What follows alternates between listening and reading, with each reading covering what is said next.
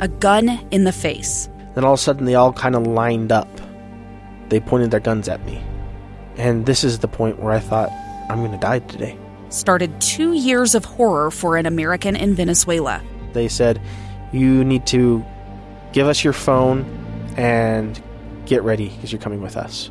I'm Becky Bruce, and I spent a year researching and piecing together Josh and Tammy Holt's story about their ordeal in a notorious prison. That's when everything started to turn bad. We had another pound on the door. Boom, boom, boom. And there was the police once again. You can binge all of the episodes of Hope in Darkness on KSLPodcasts.com or wherever you get your podcasts.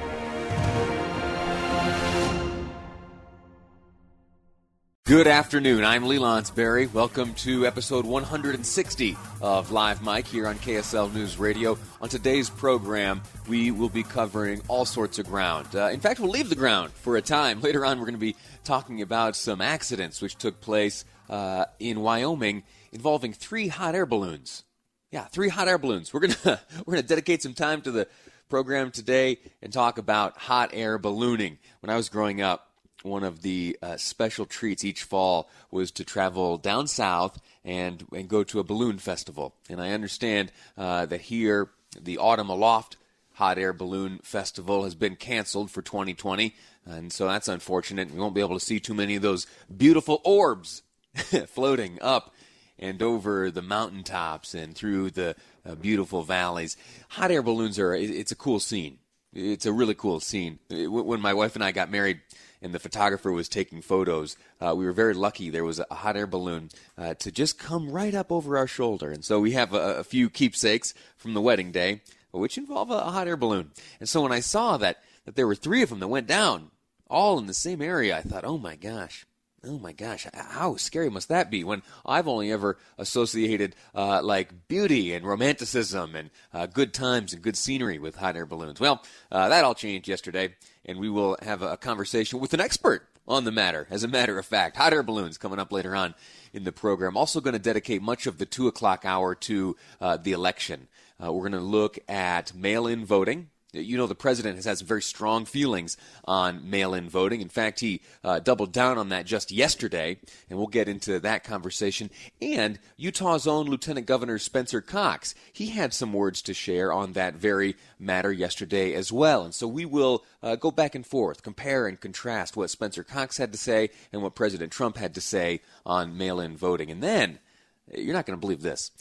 There is an effort there's an effort underway uh, by many. I mean, this is not just a small little thing uh, to to call off any presidential debate for this year, for this election season. Yeah, uh, there are those who think it's either unwise or unhelpful or unfit or who knows what uh, to host a, a debate, a presidential debate. And so, should uh, President Trump and Joe Biden uh, receive the nomination from their respective parties, there are those who would have them engage public uh, on their own and not uh, go face to face in a debate.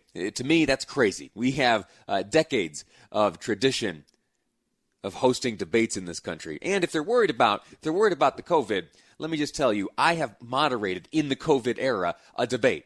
I have been on the debate stage. Uh, there were four candidates, uh, healthily spaced out before one another. There was no audience. All right, there were a few staffers there, spaced out uh, between seats, but no audience and it came off just fine. None of us came away contracting the coronavirus. And so, if that's the argument to be made against uh, against a debate, that's bunk. All right, we'll get into that later on. Right now, uh, for the next bit, I want to talk to you about an announcement which came from the office of Salt Lake City Mayor Erin Mendenhall just yesterday. She announced uh, in a press conference that she was making, quote, major changes to police policies. Major changes. She did so via Executive Order number five. And I want to read to you uh, just the first paragraph of the preface of this executive order so you know uh, the ground upon which she builds uh, these reforms. It reads Racial and social disparities continue to exist in Salt Lake City across all agencies and institutions, despite federal, state, and local legislation, as well as past efforts to remedy these inequities. Uncovering those disparities and fostering equity in access to every opportunity in Salt Lake City has been a primary priority for my administration since entering office on January 6, 2020. So that, those are the first words communicated in this executive order. Then she goes on to uh, outline a, a, new approach and new policies which will be implemented by the Salt Lake City Police Department uh, no later than September 5, 2020. Uh, it deals with use of force, uh, a duty to intercede. So that is if you are one officer and you see another officer who is about to engage in something untoward or illegal uh, or against policy, uh, you have a duty to intercede. Uh, deals with the use of force to effect an arrest, uh, also deadly force applications, uh, the reporting of use of force, medical consideration, investigating use of force. The policy will now require that two levels of supervisors review every use of force, not just those uh, uses of force that result in injury. So every use of force will be investigated. Um, da, da, da, what else do we have here? There's some social, uh, I'm sorry, some search and seizure reforms dealing with warrants and body uh, worn cameras. Uh, this one I'll, I'll, read to you. It says this policy will go now beyond the requirements in Utah State Code to include specific disciplinary considerations that will govern officers who fail to activate body worn cameras or intentionally deactivate them. All right, in the mayor's own words, she yesterday uh, outlined some of these reforms and talked about what they will mean going forward. These seven reforms are the beginning of our work, not the end. I hope and I expect that we will see additional reforms in the coming weeks and months. It's interesting. She makes reference to additional reforms in the coming weeks and months. I'll point out here that if you remember, I think it was uh, towards the end of June, there was another press conference hosted by Erin Mendenhall where she announced, excuse me, the creation of uh, a commission on racial equity. Remember, it was called the, the Commission on Commission on Racial Equity in Policing. And that group has yet to meet. It has yet to draft up any guiding documents. It has yet to offer forth any uh, recommendations, certainly. And yet the, the mayor has already uh, exercising her, uh, you know, duly appointed authority uh, going forward with these uh, seven reforms. Now, my first question when I heard of this is, all right, what do the police think? And what was the police involvement? What uh, has Chief Brown been up to? And, well, uh, in the press conference just yesterday, Chief Brown was there alongside her, and she thanked Chief Brown for the work that they have been doing together. I want to thank Chief Brown and the Salt Lake City Police Department for collaborating with me on these reforms. I know that we have a long road ahead of us in this journey toward equity. And I thank you and your department for your professionalism your desire to innovate and grow, and your commitment to doing what's right for our residents. Mayor Mendenhall also went on to thank those who have called for changes and reform. I want to thank the people who have demanded for us to make systemic change. As a younger per- person, protesting was the path that I took when I wanted to see change, and it led me to policy making. Let's continue on this path of progress as a community that is united the steps we're taking today are the right ones for a more just and equitable capital city. And honestly, I hope that other cities will look at these same reforms as they consider improvements across the state of Utah. I mentioned that she appeared in that press conference just yesterday alongside Chief uh, Brown, who was there, and he also took to the microphone himself discussing the dedication of the officers in the department. There's not one officer in this department who doesn't want to be the best in this profession. I know they come to work every day and they bring their A game because we have seen their professionalism and their character. Finally, we saw some emotions on display from Chief Brown as he wrapped up his remarks. We are sworn to obey, to support, and defend the Constitution of this country and this state, and we will continue to do so. We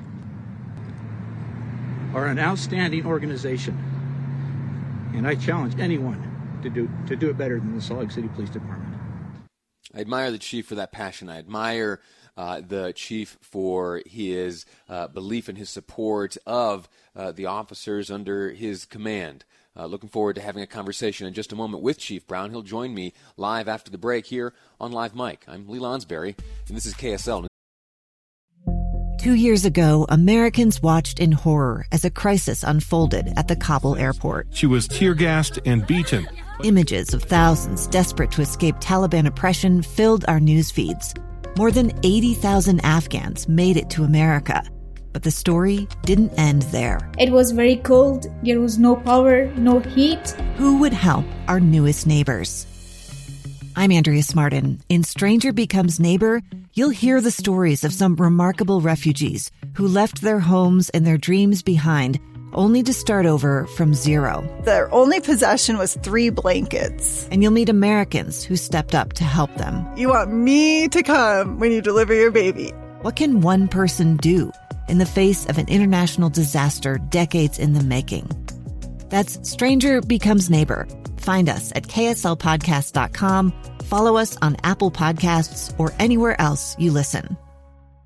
Radio. Welcome back to Live Mic. I am Lee Lonsberry. I'm very much looking forward to this this next conversation. We'll be speaking in just a moment to uh, Salt Lake City Police Chief Mike Brown on the occasion of an announcement, specifically an executive order, executive order number five, uh, handed down by the mayor of Salt Lake City, uh, an order directing the police chief to adopt and implement certain reforms to Salt Lake City Police Department policies by September 5th, 2020. The headlines uh, that have been written uh, in the fallout to this uh, this announcement and this executive order uh, call this a list of major changes to police policies. Uh, and so we'll have a conversation about that now. Chief Mike Brown, Chief sir, how are you? Good, Lee. How you doing? I'm, I'm doing well. I'm honored to speak with you. I have observed your way of presenting yourself and promoting your department over the past number of months, especially as uh, you know these times have gotten a little crazy and backwards and upside down. And I, I, I admire uh, your steady hand and I admire your commitment to this job. And uh, if you don't mind, I'd like to say too, I admire the relationship that you have uh, sparked with Kamal Ahmad, uh, Coach K, who's been a guest on this program a number of times, and he speaks uh, very highly of you. One of the points that he has made over the past number of months now is that your relationship uh, extends well beyond the time when the cameras and microphones are present. He, uh, in fact, uh, made mention recently of uh, an occasion where you reached out just to ask him how he was doing. And uh, again, as I mentioned, no cameras or uh, microphones there present. It speaks highly of you. So thank you for the work you're doing, and thank you for joining me now. Well, thank you, Lee. Um, first off, thanks for your kind words. Um, and Coach K, what a what a great individual. I, I love that man, and and he only wants the best for his community and for this police department. He is a good individual that, is that lives here amongst us. Yeah. He, uh, he, he tweeted recently uh, in, in, response to this announcement that he's having a hard time understanding it. He believes the police department, your department, has done a great job, and that uh, officers have a right to protect themselves when somebody has a deadly weapon. And on an equity level, he claims that you're doing a great job, by far the best in our country. Now, the claims of just one man, but uh, uh, is it is it true, or does it make sense that the that the mayor would start off the document, this executive order number five, uh, claiming that there continues to be racial and social disparities uh, in Salt Lake City across all agencies and institutions, and from there uh, building these uh, these these seven changes? Well, you know, Lee, that's the thing. Um, I think when you look at the big picture, and we talk about systemic racism, and we talk about uh, uh, situations in our community and across the country that have disadvantaged different groups of people, I think that's real, and, and I think that we need to look at those mm-hmm. things. But here's the thing: a police department, a great police department, and, and you know how I feel about this police department. I, I feel very strongly that this is one of, if not the best organization in the country. But you don't you don't get to be that if you're you're just sitting back and waiting for things to come to you. You always need to be forward leaning. You always need to be looking for better ways to do things. And so the one thing we know is that the most constant thing in policing, and I've done this almost 30 years now, is change. It mm-hmm. always changes. Um, and so we need to always be looking to what that change is. And and over the last few months, since the situation with uh, uh, Mr. George, Floyd in, in Minneapolis, um, we knew that the policing was going to change. It, it changed in, in Ferguson. It changed in Baltimore. It changed in New York. It changed uh, even here on Rio Grande. Um, so this agency, um, we have we have started to look at things that we can do better, that we can implement, that we can spell out better, and talk about. And I think that's the real intent of what Mayor um, Mendenhall is trying to do: is give us some intent to to go forward and look and see how we can be a better organization. Is it is it fair to call these changes, as I mentioned in, in some of the headlines, it reads that they are major changes? Is it, is it fair to characterize them as such? I think I think you know I wouldn't say major. I would say collectively, altogether, because I was asked yesterday which one of these is the biggest, and I don't think it's any one. I think it's collectively uh, as we look at these different use of force policies, the duty to intercede, the use of force to effect an arrest, the body worn cameras. I think altogether they make a big difference. And so I think that's what uh, the mayor was looking for, and I think that's what we're trying to do. And, and and this is this is something that this organization has done for many many years. I mean, when you when you start looking at immigration uh, policies. We we were very forward leaning, you know, five six years ago. We still are, and so now, uh, as we look at use of force and ways we can be better, um, again, we're doing what I think we should be doing so that we can better police our communities. Yeah. The, have you had uh, yet opportunity to, to, to speak with some lieutenants of yours? Uh, have you gotten much feedback from, from officers themselves? The um, today that that is the task of the day that we're, we're trying to, to, to get out um, some information. We have what we call an employee advisory board here in the in the police department, and it's been very beneficial uh, to me as the chief to hear from the line officers, the, the individuals that are out there doing the work every day. And so, in the next few weeks, I would like to meet with this group Tuesdays and Thursdays, more if we need to. But I would really like to put out the the, the intent of these policy reviews and get their feedback and input. I think that's paramount to hear from those that are actually doing the work. So, in the next 30 days, we've got a lot, a lot of work to do, but I think we're up up to the challenge. But uh, the original uh, question you ask is, have, have I had a chance? No but I look forward to, to, to seeking that probably starting uh, Thursday of this week. Very good. Uh, what, what, was communication like with the mayor's office as these uh, as these changes have been uh, drafted up? We've been talking back and forth for um, uh, probably for the last month or so, but um, we have independently been looking at ways that uh, we can uh, we can change internally. I mean, we belong to a group, an organization called the Major City Chiefs Association, and that's the largest organizations in the country. Mm-hmm. And so we've been on conference calls nationally talking about police reform and where it's going and what we can do to to, to get ahead of it. And so uh, the conversations, I would say, have been coming from from many different sources. But this is a conversation that I know that the mayor has been looking at for a while. We've been looking at it for a while, and collectively, law enforcement across the country has been looking at. I uh, I am a major fan of law enforcement. I owe uh, law enforcement so so very much. In fact, I am named after uh, a, a, late New York State trooper. A brother-in-law of mine is uh, just a few days away from graduating from the police academy in uh, Nashville, uh, and so I, I I think often about the, the the mindset and the experience of of the the beat cop, the officer right now. Uh, so, could you talk to me? Uh, how how are things in terms of retention and recruitment these days? Well, um, let me just Lee. Let me just you know, thanks for your. I mean, law enforcement uh, kind of gets into your families. Now you're named after uh, your who was it? Your uncle? Or? Uh, yeah, an uncle of mine uh, was yeah. a New York State trooper for uh, for a career. So um, it, it, it, it's a it's a noble profession, uh, and it is a profession. It's not a job. You don't you don't get into law enforcement because you want to get rich. Um, you get into law enforcement because you want to change. You want to make a difference in this world, and so it's a noble profession.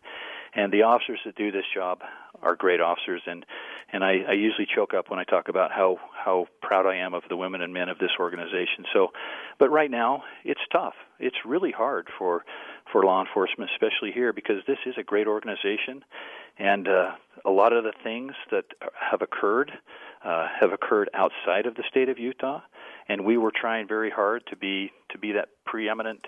Um, kind of that gold standard of law enforcement, and so um, the the events that unfolded across our country, we were kind of painted with that broad brush, and so it's hard. Morale's morale's down a little bit, but but I want you to know that we and, and this speaks volumes to the type of people that work here that they have not uh, they have not shirked their responsibility. They have answered every call. They they put that badge and patch on. They come to work to do their very best every day. And uh, but as far as retention, it's um, we've had a few people resign um, and, and felt like this is probably not uh, the job for them and a lot of it has come. And, and when I talk to them, I, you know, I ask them what it might be, and they said, "Well, my family um, feels that I need this is not the profession for me to be in." And and if you don't have the support of your family, this is a very difficult job. So and, and so I said, you know, maybe this would be, maybe there is a better job for you because you need the, to do this job. You need your family support. You need the community support. Um, it takes all of us to do this job. So uh, as far as uh, hiring, um, I still think, and we're actually getting emails from people that I think the the climate and the culture. A lot of people have looked at it like, you know what, it's my turn to step up.